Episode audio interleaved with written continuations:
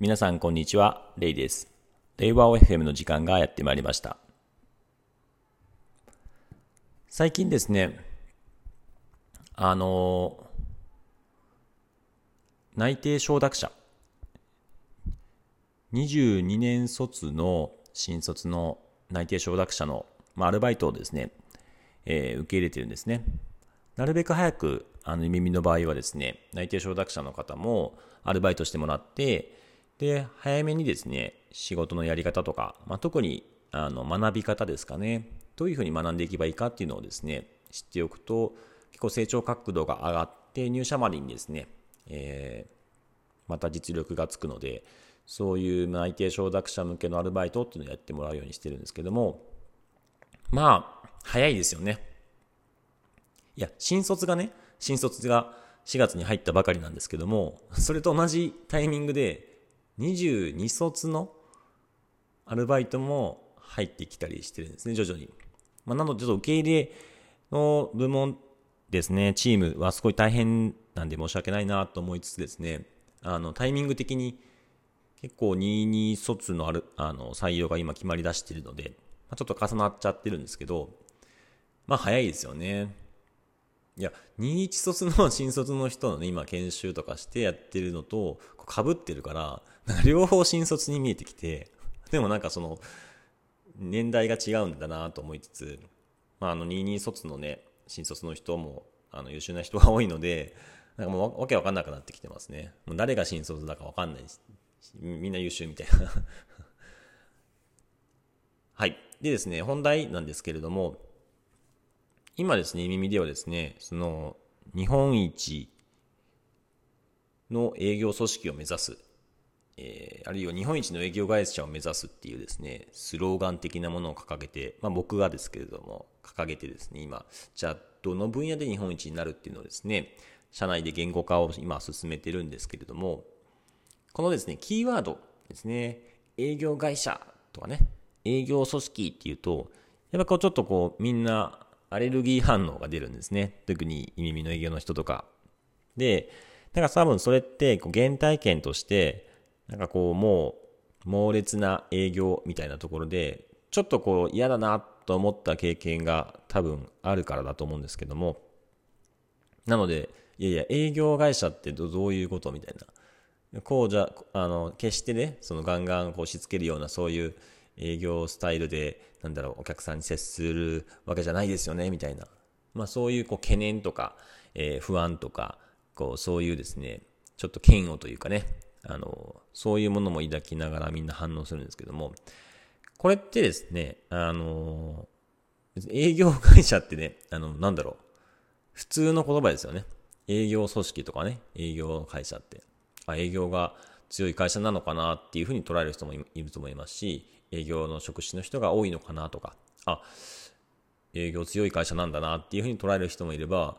極端になんか、えー、営業会社嫌だみたいなね。それって別にこう、言葉が悪いんじゃなくて、あの、単にその人の原体験から培われた価値観を、まあ表現、表現している。それがまあ自動的に、自動的に発露しているっていうだけでしかない。だからまあアレルギー反応って言うと思うんですけど、別にね、あの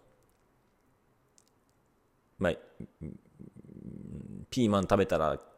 もう本当にアレルギー出るとか、えー、バナナ食べたらアレルギー出るとか、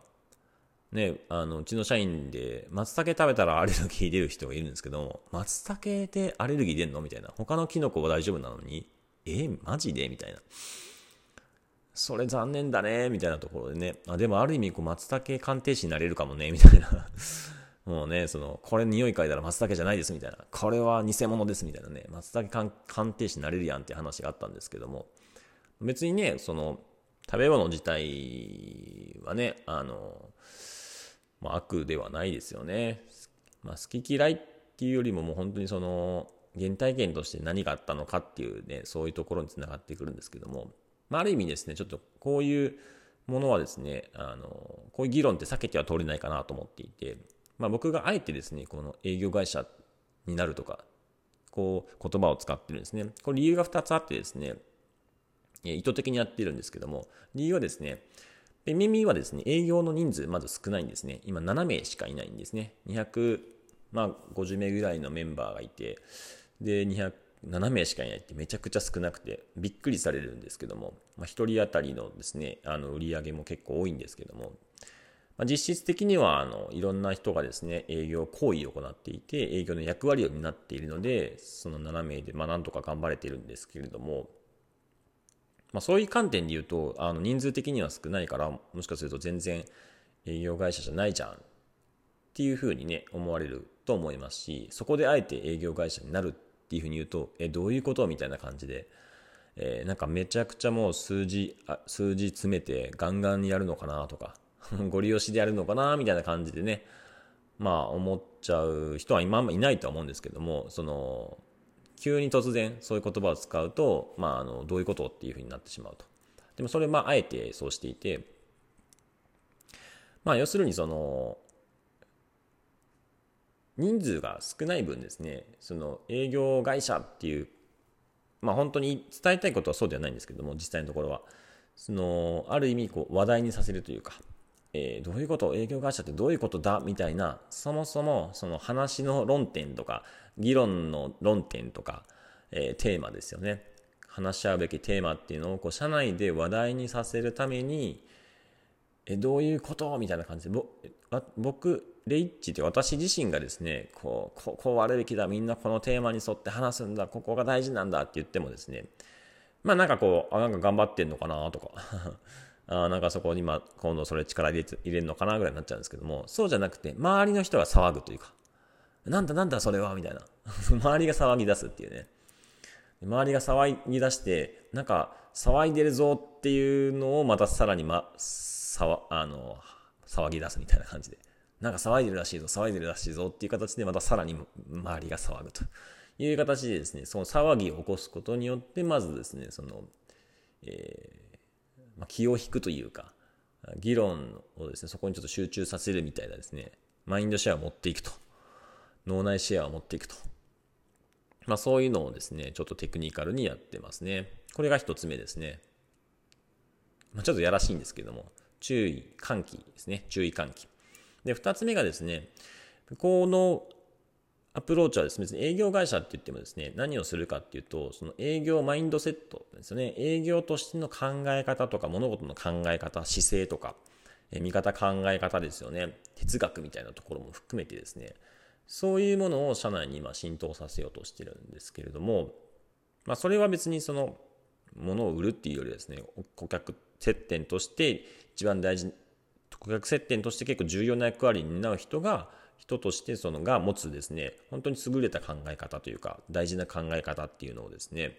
え言語化しようとしてるんですね。で言語化した上で、それらを、あの、営業じゃない職種の人も持った上で、えー、振る舞えるようにしていくっていう、その育成プログラムまで含めて、え、作っていき、でそれらをですね、普通の会社であれば、あの、じゃあまあ、訓練して60点レベル、合格レベルまでやっていこうっていうところで終わるんですけども、そうじゃなくて日本一を目指そうっていうのは、もう80点、90点、99点、99.999点を目指していく。まあ、究極の100点を目指していくみたいなところ、終わりなきこう旅ですよね。ずっとそれ続けていくと、探求していくというところを目指していこうとするということになるんですけども、日本一っていうのは。じゃあ、その、どの分野で日本一なのかっていうのを探っていくんですけども、結構それってこう、突き詰めないといけない議論になるんですよね。でそこにおいてやっぱ重要なのは結構もうあのもう本当にこう心の底にある価値観とか考え方とかっていうのを呼び起こしてそれをですねやっぱりこう発露していくというか付き合いながらやっていくっていうのが必要でそれをですね綺麗な形でもちろんやっていくっていうアプローチもあるんですけども僕がまあ今やっているのはその本当に自分が大切にしていることって結構その痛みとか苦しみとかそういう原体験からやっぱり培われることだなっていうふうに個人的には思っていて、まあ、いろんなワークの中でも自分がやりたいことは何かっていうのがね、わからない人の場合に、やりたくないこととか、回避したいこととか避けたいことは何ですかっていうところを、まあ、見つめて、そこからですね、えー、逆、その逆をですね、考えていくとやりたいことが見つかっていくみたいな、まあ、やらなやりたくないことからやりたいことを見つけていくっていうアプローチもあるんですけどもあのこれね2つ人間にはその成長ドライバー成長を促すような因子が2つあるっていうふうに言われていて1つはその達成型ですね。もうこの未来達成していきたい。これを目指したい。もうビジョンとか夢とかっていうのがあってそこに向かって突き進んでいくタイプの人とそうじゃなくて回避型。いやもうそのミスをなくしたいとか完璧でいたいとか。なんかその目指すものっていうのはその物事を回避していきたいみたいな形の強い、えー、欲求っていうのがある人がいてそのモチベーションを上げる2つのやり方としてその達成型と回避型っていうのが2つあるよっていうふうに言われてるんですけどもやっぱり多くの営業の人って結構その達成派だとかこの獲得していこうっていう売り上げ上げようとか受注していこうっていう感じですねでエンジニアさんとかはやっぱりこう回避型ミスをなくそうとか、えー、ね、なるべく稼働率を上げていこうとかサービスレベル上げていこうとか。そこってちょっと相相反する部分なんですよね。考え方、そのモチベーションの上げ方って相反する部分は。まあ、どっちがその、いい悪いではないんですけどタイプなんですよね。人間には2つタイプがあるっていうふうに言われていて。で、この、ね、二百数十名いて、7名営業で、で、エンジニア的な思考、つまり回避型の思考ですね、回避型でモチベーションを上げるっていう人が多い中でですね、よっしゃ、営業マインドセット、受注取ったるで、みたいな、まあ、わかんないですけども、めっちゃ誇張してますけども、そういうですね、あの、バリッバリのですね、あの、えー、マッチョなですね、感じのですね、あの、やり方ではですね、モチベーション上がんないんですよね。達成型、獲得型ではないんで。つまりですね、こう、やりたいこと、これやりたいじゃなくてですね、こんなにことやりたいよね、みんなワクワクするよね、じゃなくて、いや、こういうこと、これは、こんなことをやっちゃダメだよね、みたいな、これはもう避けないといけないよ、みたいな。まあ、そういう回避型からですね、確かにそうだっていう形で共感を生んで、こう導いていくっていうふうにするとですね、まあ、ある意味、こう、嫌なこととか、やりたくないこととか、まあ、そういうことを、まず定義して、これ、みんな、これ避けたいよね。これなくしたいよねこう改善しないとねっていうところからこう共感を作っていくっていうのは結構大切なんですねでやっぱりですねこう営業の人たちが持っている考え方 マインドセットですね物事の見方考え方の中でついついその達成型の考え方になっちゃうんですよね顧客思考であるべきだとかお客様は神様だまあ例えばですけども極端ですけどもあるいは数値ありきだとかね 結果が全てだみたいな。まあそれ、それもいいんですけども、もちろん大切なんですけども、そこって案外回避型の、回避型の人にはですね、刺さんないわけなんですよ。ふーん、みたいな感じとか、いやいや、それ違うでしょ、みたいな。否定されちゃうんですよね。だから、その、営業の人たちが、その、営業、会社全体に広げていくべきマインドセットっていうものを言語化していくときに、獲得型の思考っていうより回避型の思考っていうところでの言語化をしていかないと、なんかこうやっぱり、あの、共感されにくいっていうのがあるんですね、耳の場合。で、まあそれをこう引き出すためのアプローチとして、あえてですね、いや営業会社目指す。で、今日もですね、あの、営業の、えー、マーケティンググループのですね、会議で僕が言ったのは、いや、日本一の営業会社として耳が目指す姿の一つとして、例えば、日本一ロープレイをやる会社、ロープレってあるじゃないですか。ロールプレイングですね。ロープレイをやる会社はどうかっていうふうに言ったんですね。で、この言葉遣いもいろんな定義の、定義の仕方あるんですけど、あえて今、ロープレっていうですね、言葉を使ったら、まあ見事にですね、あの営業の参加してもらった人がですね、反応して、いや、ロープレって僕正直嫌いなんですよね、みたいな話があって、この言葉変えません、みたいな話があったんですね。これ大事でですね、この嫌いなこと、嫌いなことっていうのをね、ちゃんと言えるっていうのが大事なんですね。その嫌いなことの裏には原体験があるんですね。いややっぱこああの、ね、営業のね、ロープレでなんか嫌な、嫌なね、あのフィードバックとか嫌なツッコミ、嫌な質問してくる上司いたわ、みたいな、あのロープレ嫌やったわ、みたいなね、そういう原体験があるから、そのロープレ嫌いっていうなったと思うんですけど、その嫌い、嫌いなことをね、やっぱり語ってもらうっていいですね。そうすると、あの、回避型の人の共感を得られるんですよ。その営業の人が、えー、感じる、この嫌いな考え方、嫌いな振る舞いっていうのを出してもらうと、そこから、それは避けたいね。こういう振る舞い行動は避けようぜっていう形で、えー、回避型の人の共感を得られやすくなるんですよね。そうすると、その営業の人の価値観と、例えばエンジニアさんとの価値観っていうのが、その、これは避けたいよねっていう、その言語化された振る舞いですよね。っていうところに共感する接着剤っていうか接合点になるんですね。でそこからお互いがこう、そうだよねってこう、手を握手して 手を握り合って共感して、じゃあ、そ、その避けるべき方向の反対側のところが目指すべきところなので、そこに向かってみんなでやっていきましょう。みんなその同じような行動を振る舞いをしていきましょうっていうふうにですね、その方向性が一致していくんですよね。でそういう形でですね、やっていこうっていうのですね、まずその営業の人が嫌いな、嫌いな、こう、これ嫌やわっていうことをですね、引き出すっていう面も含めて、あえてですね、あ、こう嫌いそうなキーワードっていうのを、まあ、選んでいるんですけども、いや、日本一の、イ耳が目指す日本一の営業会社っていうのは、日本で一番ロープレイをある会社なんじゃないか、みたいな感じですね。僕は仮説提示するんですけども、そこでこう、えー、ちゃんとですね、えー、想定通りですね、いや、それ、ロープレっていう、正直ロープレ嫌いなんですよね、みたいな。で、そのなぜならこうこうこういう過去があって、やっぱこういうふうな、あのロープレっていうこういうふうなですねあの壁打ちとかだからこういうふうなことをやるのであればシミュレーションやるのであれば僕いいと思うんですよねっていう形でそこからですねあるべき、えー、行動とかあるべき未来っていう話が、まあ、実際出てきたんですけども、まあ、そういうですね、えー、やり方っていうのを今やってるんですね。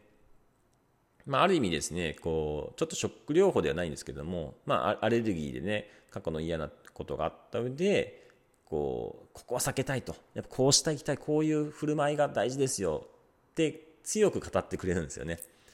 強く語ってくれるんですよ。熱量込めて。これも狙いですよね。